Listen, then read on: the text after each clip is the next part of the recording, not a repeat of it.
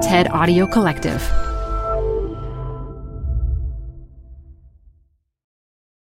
Hi, I'm Debbie Millman. Canva is great for designing visual content for work, no matter what industry or department you work in. Now, your next presentation with Canva Presentations. Start with a professionally designed template and use it as a springboard for your design. It's a serious time saver. Time to present but can't be there in person? Enter Canva Talking Presentations. Record yourself presenting and add your talking head to your slides so your audience can watch your perfected presentation anywhere, anytime. Start designing today at canva.com. Designed for work. Apple Card is the perfect cashback rewards credit card. You can earn up to 3% daily cash on every purchase every day. That's 3% on your favorite products at Apple, 2% on all other Apple Card with Apple Pay purchases, and 1% on anything you buy with your titanium Apple Card or virtual card number. Visit apple.co slash card calculator to see how much you can earn. Apple Card issued by Goldman Sachs Bank USA, Salt Lake City branch, subject to credit approval. Terms apply. This is the 10th anniversary of Design Matters, and to mark the anniversary, we're replaying some favorite shows from the archive. This one, an interview with Brian Rea, was recorded in November of 2011.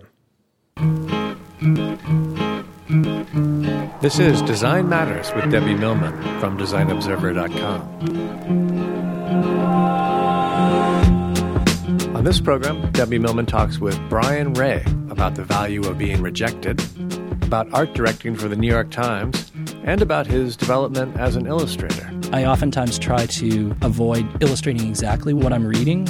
I try to almost create like a secondary story to what that piece is. And you can tell people stories about you, too. Here's Debbie Millman. You may know Brian Rea already. You might even have had coffee with him last weekend. Brian does murals, posters, magazines, music videos, even surfboards. But he's most widely known for his drawings of heartbreak and adoration, which appear each week in the Modern Love column of the Sunday New York Times. Before landing that gig, Brian art directed the paper's op ed section. So you might say that Rea is familiar with picturing abstract ideas and arguments. That experience came in handy recently when Rea spent six months working on Malcolm Gladwell Collected. It's a box set of Gladwell's three best selling books, and it's illustrated with almost 200 of Rea's amazing drawings. Welcome to Design Matters, Brian. Oh, thank you for having me. It's wonderful to have you here. So, I need to ask you is it true that you have a fear of UFOs?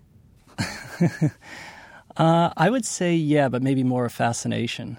When I was growing up, there was this television show called In Search of that I remember watching and seeing this UFO episode. There was also a Bigfoot one that I remember seeing as well that, that made me a bit freaked out. But yeah, I think that at that point it sort of started to grow. And I think now it's probably more fascination than anything else.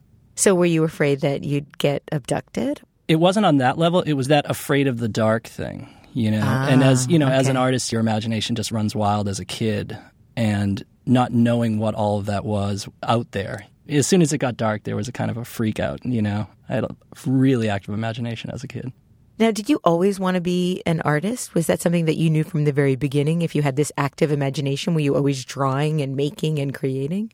I think I was the last time I was home, they had sort of gone through the old bedroom and, and, and sort of dug out all these old pieces of art and things like that. Is that in your house in Chelmsford, Massachusetts? Yeah, okay. yeah. My family, my family's still there, which is great. And they still have your boy Brian room. Yeah, there's a, you know there's a kind of like there's a collection of all the the all star pieces from kindergarten, you know that kind of thing. And they rolled those out when I was back home, and it was kind of cool to see a lot of those. But I think I've always been drawing. So you went to the Maryland Institute College of Art, mm-hmm. and when mm-hmm. you graduated, you moved to a part of Baltimore where John Waters' film Pecker was yeah, shot. Yeah. Um, did you move there on purpose?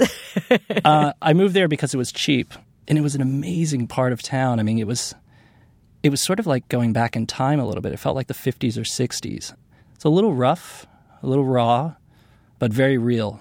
I lived right on the street called the Avenue, which was 36th Street, and the things that I saw, I feel like I still reference them at times in some of the drawings that I do now. And I think maybe that's where I started to do more sort of documentary style drawings. So I understand that that time living in Baltimore had a real effect on your work. Yeah, no Is it doubt. because of the intensity and the violence or what what about it had so much impact on the way that you work? I think because Baltimore is kind of a culturally there's a there's a collision of a lot of different types of people. You have a sort of you know real kind of inner city push. There's a, obviously a huge drug problem in Baltimore as well. So there's a lot of crime, but you have a lot of really really solid blue collar working class people as well. And then there's some very wealthy people too. Baltimore has this wealthy part as well. And so all these people kind of collide right around where the school is located. And so you're a witness to a lot of things, you experience a lot of things. And as someone who observes a lot, you know, I spend a lot of time looking. I think a lot of those things start to filter into your work for sure. And I, I understand at that time it was when you were first beginning to try to avoid thinking about what you were making Mm-hmm. and instead focus on accuracy mm-hmm. and the development of visual stories. Mm-hmm. And I'm wondering if you can talk more about that. How how do you develop a visual story? Mm. I mean, I was spending a lot of time working in a certain kind of way when I first got out of school. It was very collage driven. But in the evenings and, and when I had free time, I would go and draw from life, you know, the things that I saw along the avenue or different parts of Baltimore. And I would send those drawings to different art directors who I respect, like Leanne Shapton. I showed some to Paul Sahre, who was living in Baltimore, at the time. yes. Yeah, and became So that's where you met. Exactly, yeah. And, and people whose work I really admired were responding maybe more so to those drawings, the drawings that were telling stories, that were feeling more um, real. Do you know what I mean? And, Yes. and, and, and not so style driven. And so their reaction was such a positive reaction. I thought maybe I should continue doing more of, of this. I mean, and that's not to say, oh, I just suddenly changed the work. The work was kind of always happening, but I think it kind of percolated to the surface maybe a bit more because of people who I respected were, were saying, you know what, this is something you should really be spending a bit more time with. So when you were in Maryland, were you at that time very seriously working toward becoming a successful illustrator? I mean, illustration is a very, very hard business to be Yeah, in. yeah. Yeah. I talk to my students about this a lot, and each year it seems to be getting more and more challenging for sure. I mean, especially you know younger illustrators getting out of school. But I think choosing to go to the Maryland Institute is obviously a big enough commitment, and I knew I was down there to to try to do this as a career. So I spent a lot of time working on my craft and working on really, really my my concepts, I suppose, as well. What do you mean by concepts? Like the the development of having a a style that was driven by ideas, not so much driven by style, or at least a balance between the two. And nowadays, I can maybe see that if you have both good ideas and good style, your career is maybe a bit longer. And so that was something maybe that I was attempting to achieve. But I think that the storytelling became a bigger part of it as I started to not care so much about style. And the work definitely shifted at after my time in Baltimore. And so you armed with all of these new drawings, this new type of work that you're doing, you decided to move to New York. Yeah, I'd actually it's it's interesting. I had gone to New York. You know, I did that thing right out of college. You go to New York with your portfolio and you run around to all the all the art directors who you know people told you to go see, or Right. people you really really Such a demoralizing, soul crushing oh my experience. God, it was. I mean, everyone said no. Uh, I remember going to see. Spy, you know, I went to Spy magazine, or I called Spy magazine, and I said, uh, you know, I'd love to drop off my portfolio, and they said, Did they "Well, laugh? well, they, they their reaction was, and it was when it was over. I think it was in Union Square at the time, and they said, "Yeah, just just put it in the mail." And so, at that point, I was so demoralized. It was it had been like five days of everyone just saying, "Put it in the mail." So I went. I actually went to the office, and I remember walking in, and, and the woman said, "Didn't I tell you to put it in the mail?" I said, "Yeah, but today the mail's coming in person." You know, it was like one of those kind of things.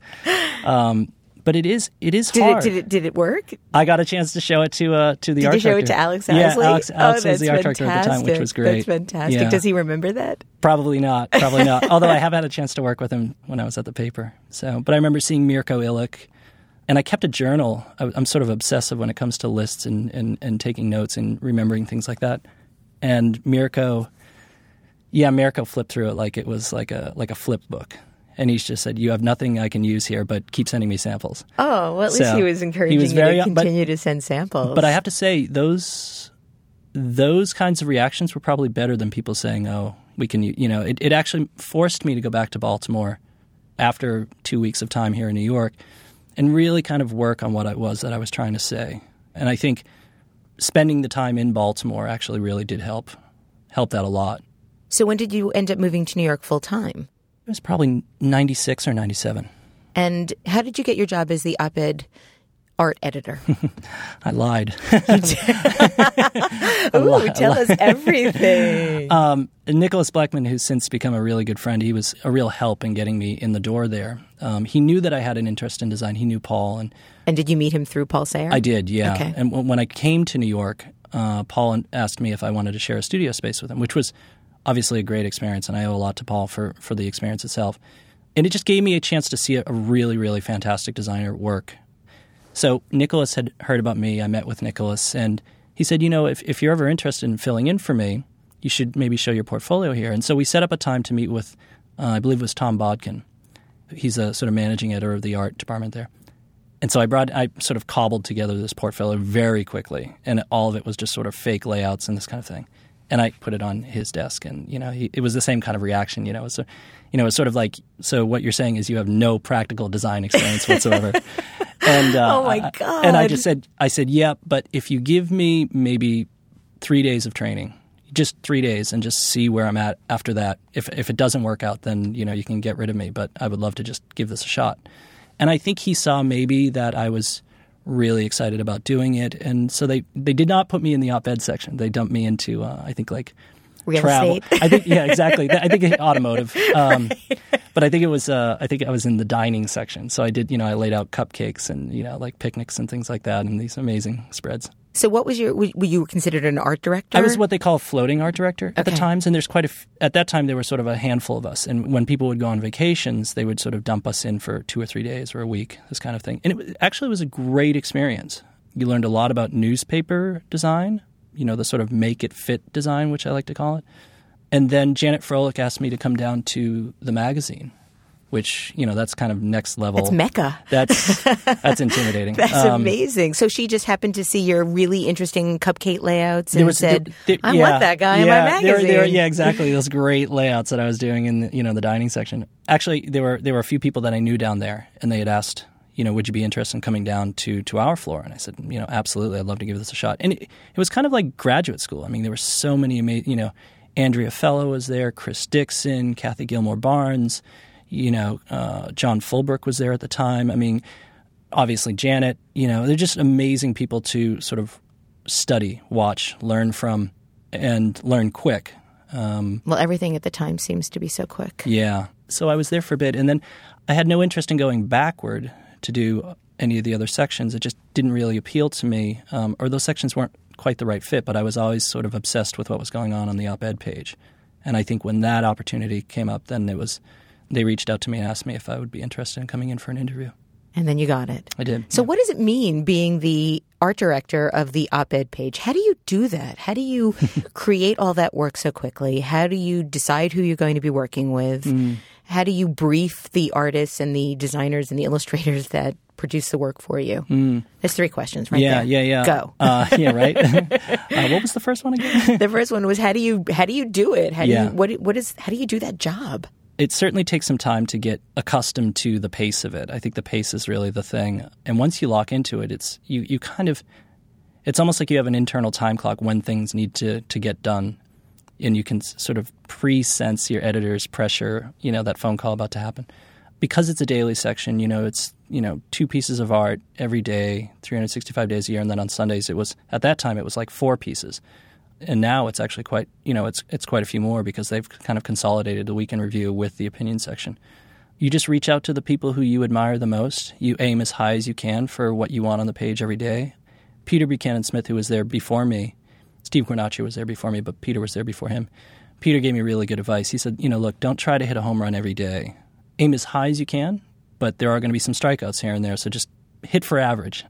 I'd like to think we were trying to aim a little bit higher than that, but his advice was good advice because it's there's a burnout to that job. It is exhausting doing a daily section, but but it's also exhilarating too. You know, you're part of news, you're part of opinion, the pulse of things that are going on in culture, and when you match up great artists with a great piece, and the page really really comes together, you know, there's nothing better.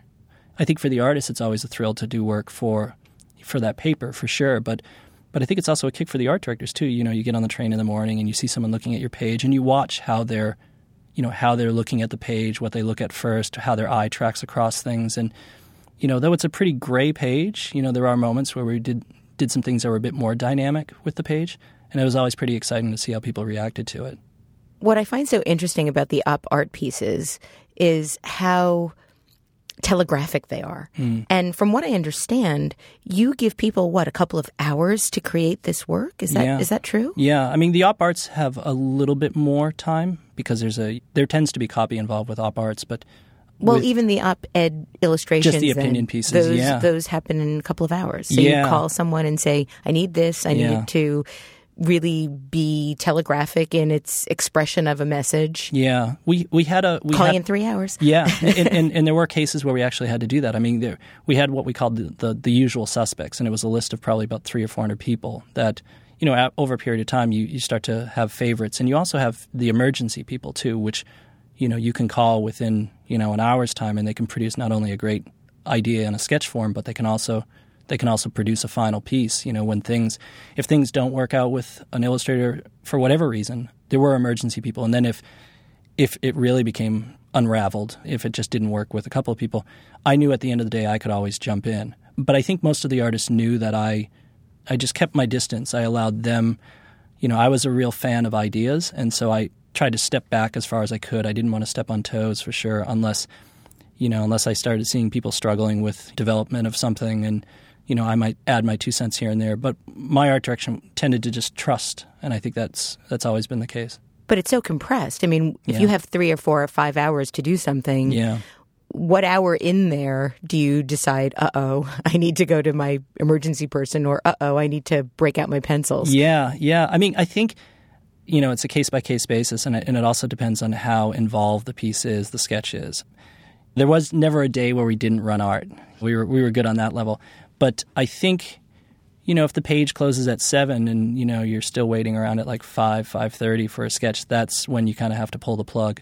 But I think everyone knows the drill. The artists know what they're in for, and and I think for them it's pretty exciting obviously because it's such a you know it's 40 year history of image makers before them and you kind of get to exercise your, your chops as a designer as an art maker image maker you have an opportunity to really kind of explore either new work or show some great ideas to some of the best designers in the world here who read the paper So when you came to New York, you were doing this job and you became part of a, a somewhat brilliant tribe of New York designers slash illustrators slash artists slash bad boys. the mob right? Chris Silas Neal, Christoph Niemann, Nicholas Blechman, Paul Sahre, John Fulbrook, Rodrigo, a real boy pack. Mm. Did you influence each other at that time? You you did all seem to travel very much together, mm-hmm.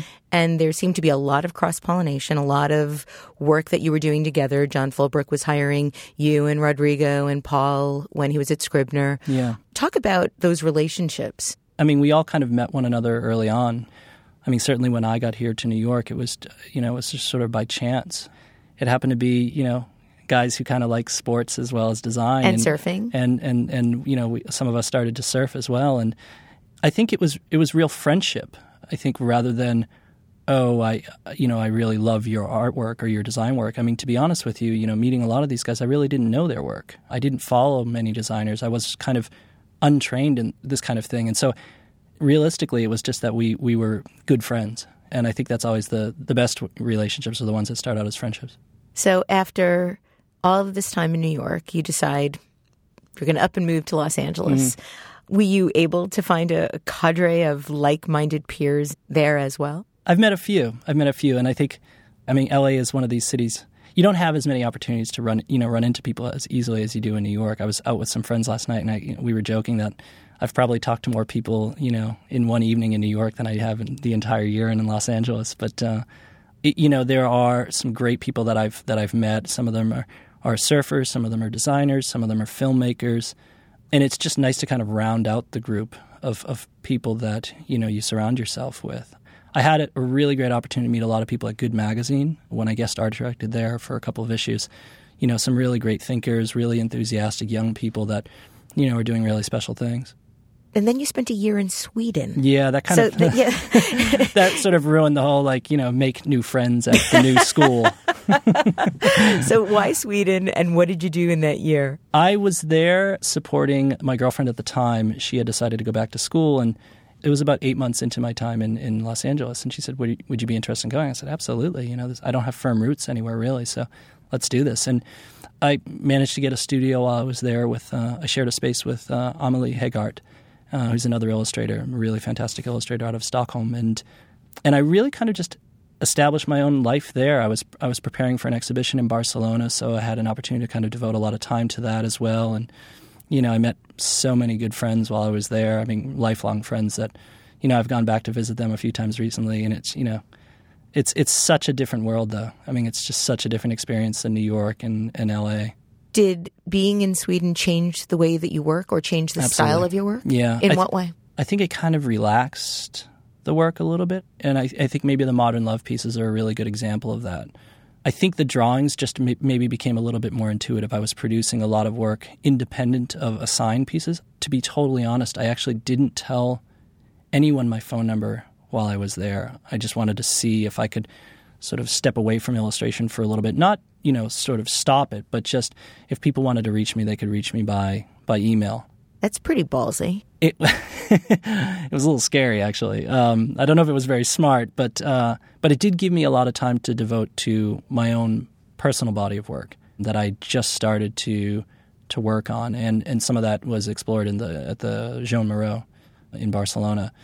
And I think I just by stepping away maybe from illustration and allowing myself time to to devote to other other work, I think it helped the work. I'm hoping it made it a little bit more fresh, but it certainly felt different to me, and I, I was more enthusiastic about doing it. Were you ever afraid that given your retreat from the sort of illustration world day to day that people might forget that you were Oh, yeah. an illustrator? Yeah, you think that every day as an illustrator. Do you really? Do you really? um, I say that as a joke. I think it's I think it's always a fear in the back of the mind that you know your work still has the relevance. The phone will ring. I mean, as a freelancer, you're always a bit worried about that.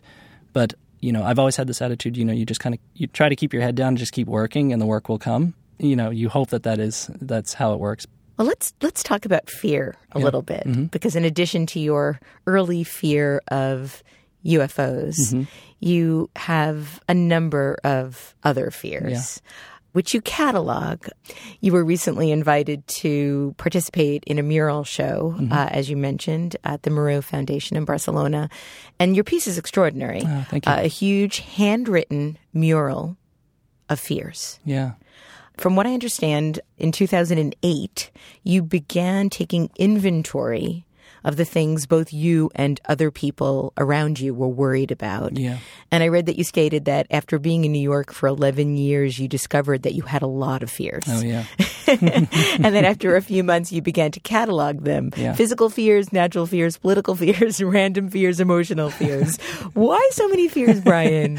I feel like I should lay on the couch while we talk about this. Um, it's funny. I mean, a lot of people who had seen the the mural exhibition in, in in Barcelona had asked me if it was a political piece, and it never ever even occurred to me that there was a relationship between that piece and what was going on culturally at the time. Regardless of where your political stance is, you know, the media and, and the sort of like uh, the politics of the time were really based on fear. And I hadn't really even thought about that until I started to kind of compile this list and really kind of explore different contexts for the list. It started initially as just a just a, a written thing. I I was feeling really anxious towards the end of my time in New York, and I couldn't really quite figure it out. So I started just sort of jotting them down in my notebook uh, or my my sketchbook. And as I mentioned before, it's a you know list making is sort of a, an obsession of mine. And after doing this for like two or three months, I realized, wow, I'm I'm a mess. but what I also noticed is that I, I wasn't alone. Do you know what I mean? And, Yes. and, and and you know, you would see it in the news, you'd see it on the television, you'd, you'd hear it all around you, and it became a way of kind of manipulating and motivating people to do either vote a certain way, do a certain thing, and and I thought, wow, there's something in this. So Nicholas Blechman had done a an issue of Nozone and asked me for a piece, and so I did this particular piece, but only in list form, and I thought it, it sort of solved that as a, just as a list, but I thought the context could be explored further. And when this mural opportunity came up, I, I thought this is a much better experience. I mean, it's a much more intense experience to be confronted with a wall of fears, you know, as opposed to just a page. It just seemed to make much more sense. And how big was the actual piece? There were actually two of them. There were two walls that faced one another. One was the obviously the fears one, and uh, that wall I believe was about 30 feet wide by about 15 feet high. And then the other wall was basically one of those pieces, the UFO. The UFOs. Yeah, sort of, in a, a sort of They're exp- following you, Yeah, Ryan. exactly. The, ex- the expanded uh, the ex- the expanded infographic on that I think was uh, 10 feet by maybe like 45 feet. So, And how long does it take to do something like that? uh, the two murals were I think uh, about 10 days. And I believe that you described the piece as a place where the intersection of fear, storytelling, and drawing overlaps with people's imagination. Yeah. And and I'm wondering if you can elaborate on that a little bit, where the intersection of fear, storytelling, and drawing overlaps with people's imagination. It feels like that's a symbiotic relationship in some way. Yeah, with the the UFOs, for instance, that that particular mural is really like a large infographic, but it's an infographic of stories, less images. I mean, obviously there there are these drawings of these UFOs, but what I was finding in the research is that the people who actually said that they saw UFOs, they were doing something that they don't ever ever I mean they never do. They were actually sitting at a dining room table and sketching out what they saw. So they're actually in the process of actually drawing something they're doing something totally fearless. You know, if if I were to ask someone who doesn't draw to draw a face, they might kind of get a little bit nervous or anxious, but but they were so convinced of what they saw that they were actually sitting down and sort of overlooking the fear and actually producing something that was essentially a storytelling piece. It was a piece of information. This is what I saw. This is when I saw it. These were the number of witnesses. This is where I stood. My dog was there with me. And as I was doing more research, you know, like 50 years worth of UFO sightings, I found that there were a lot of moments like this where the drawings themselves, it doesn't even matter what the drawings are because they're telling these wonderful stories in such a simplistic way.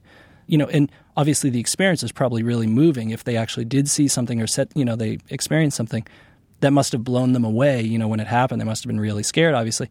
But the idea that they were actually committed to telling a story about it in drawn form, to me, was completely fascinating. Have you ever seen a UFO? No. no. Do you ever hope to? Oh, yeah. we used to have this question, you know, what would you rather see, a, a UFO, uh, a ghost, or Bigfoot? You know, that was sort of my, my sort of uh, entry question, you know. Uh, What's your answer? I would say Bigfoot. Really? yeah, absolutely. Oh, I want to see a UFO. yeah. So, talk about some of your other lists. What are the other lists that you're making or keeping? I keep this. It's kind of like shorthand in a way, like you know, because time is, you know, like I don't have the time to sit down and do like a daily journal, you know, like with like hearts in the corners and that kind of thing.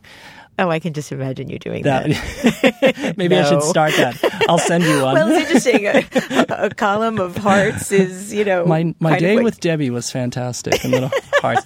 Um, but it's uh, I tend to keep lists of you know like if I go to a dinner party that just is a really special night, I'll I'll sort of keep a list of the things that might have been said during the dinner, this kind of thing.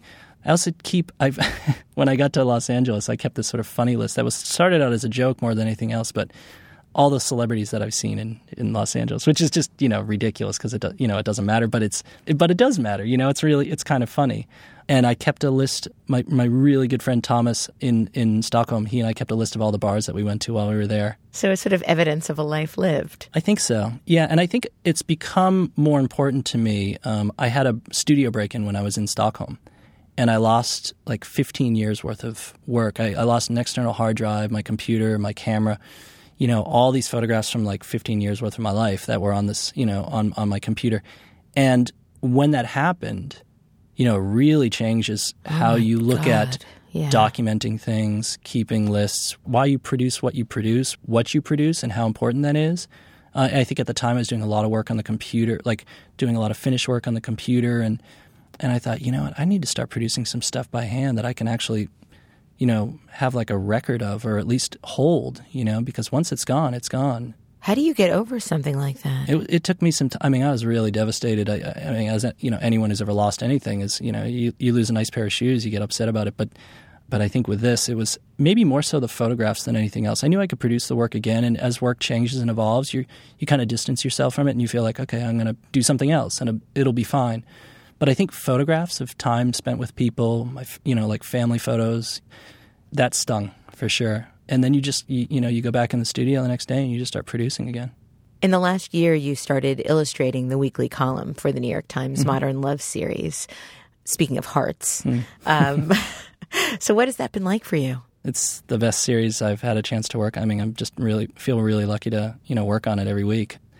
I was uh, talking to uh, the editor recently about the column, and you know he'll send me the the essays on a Friday, so I'll have an opportunity to read them over the weekend, and then on Mondays I'll sketch, and then Tuesdays I'll really start to explore like the finished work once they select a piece, and uh, you know some of the pieces are you know really kind of gut wrenching. I mean, they're you know it's Well, describe the column for people that might Yeah. not be aware of it. Yeah, so it's it's essentially a um, it's it's a series of essays um, by different writers every week, and they explore you know the heartaches, the hope, and the love that people have within relationships, and it may not necessarily just be you know a boyfriend or girlfriend. It's like you know husband, wife, you know grandmother, you know who's watching your children, you know like people who are important to you. Really, just relationships, and not always just you know.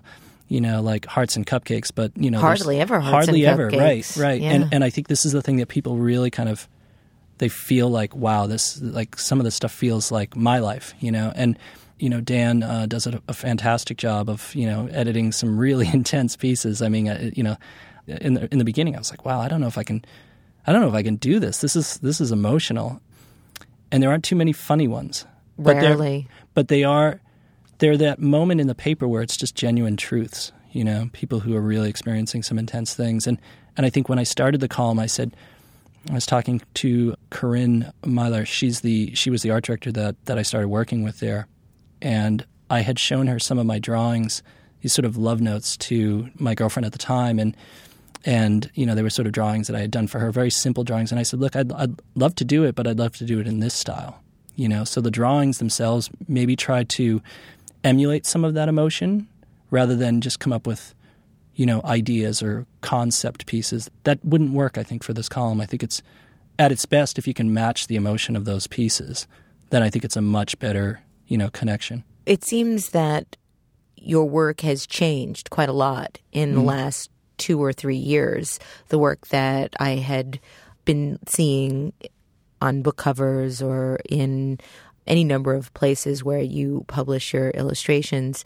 The work now for Modern Love does feel like a very different voice, a very a much more self-realized voice in many ways. It feels like you're now beginning to move into fine art as much as you are an illustrator. Those pieces that you're doing, I wouldn't necessarily call them illustrations. I would mm-hmm. call them little paintings, mm, which mm. and whether or not they're made with paint, sort of beside the point. But they feel very much like art. Mm. Would you agree with that? Do you feel like that's the direction you're moving in? Yeah, I mean, I I, th- I think the work's definitely changed. Obviously, you never know where it's where it's going to end up, but my hope is that you know that I can produce work that. And I was saying this about Chris Neal's work, and Chris was the illustrator. I mean, he's just a fantastic illustrator, and he actually did work for the column before me. And the greatest thing that I can say about Chris's work is that you can look at it on the page, but you could also hang it on the wall. Yeah, I would say the same about yours. Uh, I uh, thank you. I mean, that's that would be my hope someday that I could I could produce work on on that level. I think you know, being an illustrator, you have this. It's a luxury that you have an opportunity to kind of like drop into someone's life, you know, in the newspaper every weekend. I mean, that's just such a, a great opportunity, and and you know, you can tell people stories about you too. You know, these these these modern loved ones, as much as they are about those essays. You know, there's certainly a lot of me in there. You know, my, my girlfriend at the time, she was sort of the, the, the model for a lot of the early ones, and and also there's you know there's overlap. Uh, you know you'll read these essays and you have this chance to kind of put yourself into it. And you know i suppose you know fine artists do that with their work you know the work is as much about them as it is about whatever else it might be about. But hopefully i get a chance to do more of that work. Has the column influenced your own ideas about love and relationships? yeah i was you know this is another thing that i was talking to dan the editor about last night. We were you know we were sort of discussing the column and and uh, i said there was a period last at the end of last year where you know there was a stretch maybe about four weeks where those pieces if you just changed the name of the writer to my name uh, they could have easily been about me. And i thought all right you got to throw me a bone here. I need i need something funny. You know just give me one funny one.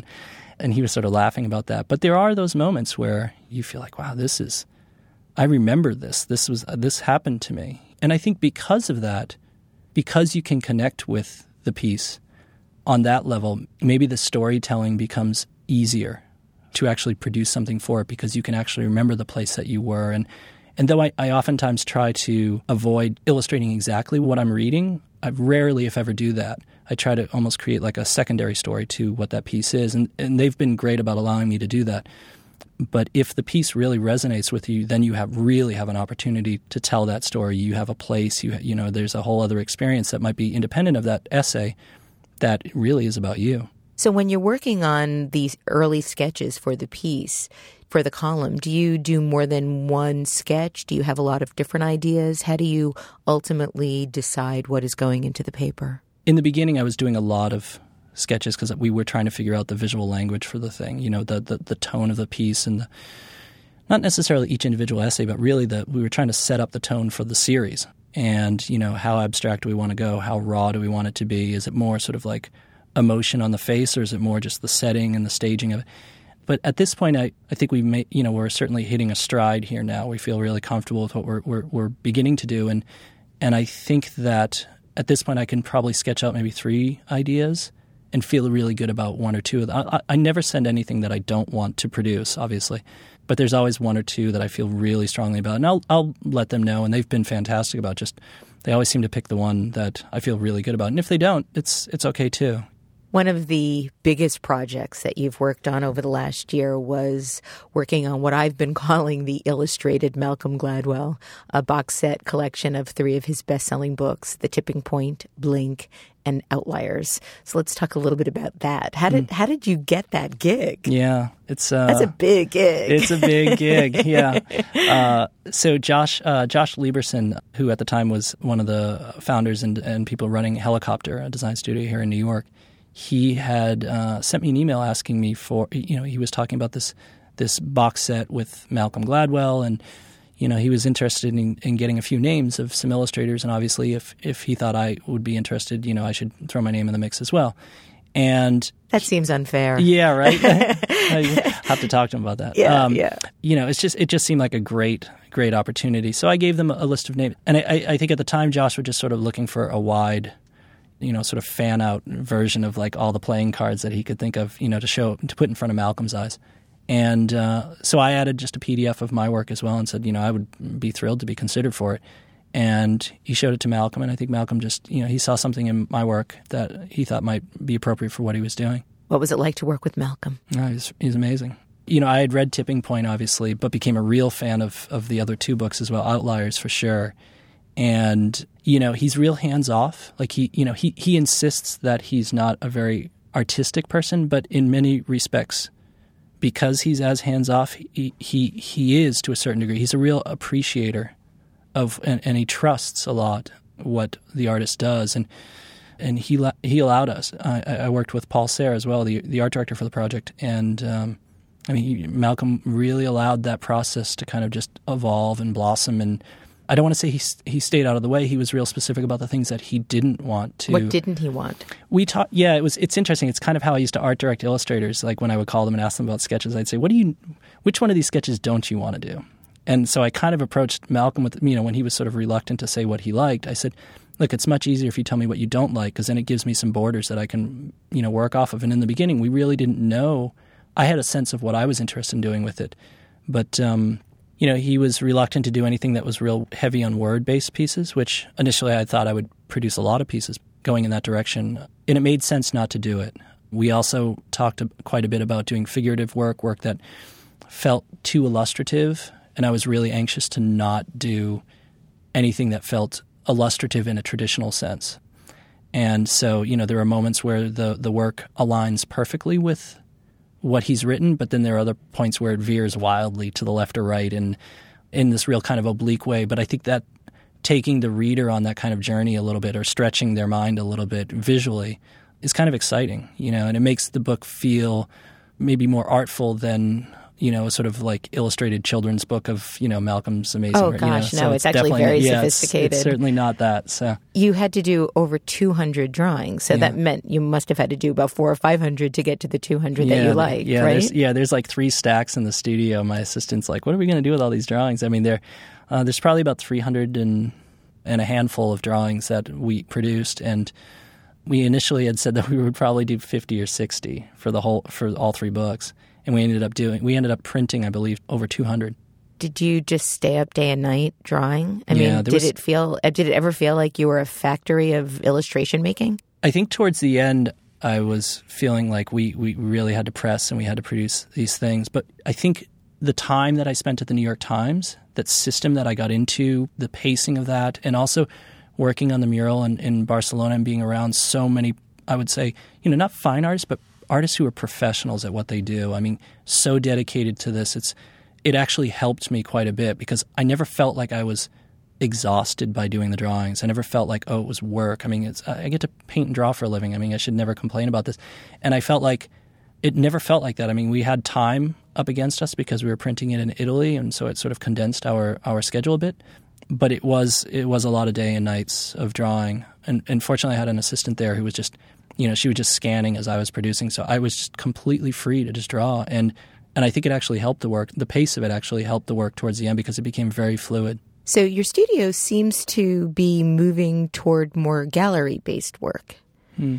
Do you see yourself doing more and more of that type of work? Do you see yourself ever giving up illustration? Yeah, I, I don't know if I would ever give it up. The storytelling aspect of it is just too strong. But I think the work is definitely evolving. Hopefully, I do more wall based pieces. I mean, obviously, the installation stuff I love doing because it you know, dealing with context is such a different experience from doing illustrations where it's confined to a page. But uh, hopefully, there's more opportunities to do to do more more quote unquote fine art pieces. Well, congratulations on an incredible year, an incredible body of work. Thank you.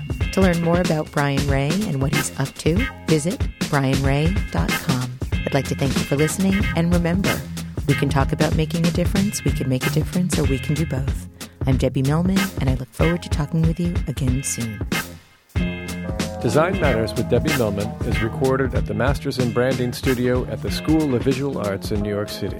It is produced by Curtis Fox Productions with technical assistance by Rainey Ortica and research by Jen Simon. The show is published exclusively by DesignObserver.com. You can subscribe to this free podcast in the iTunes Store.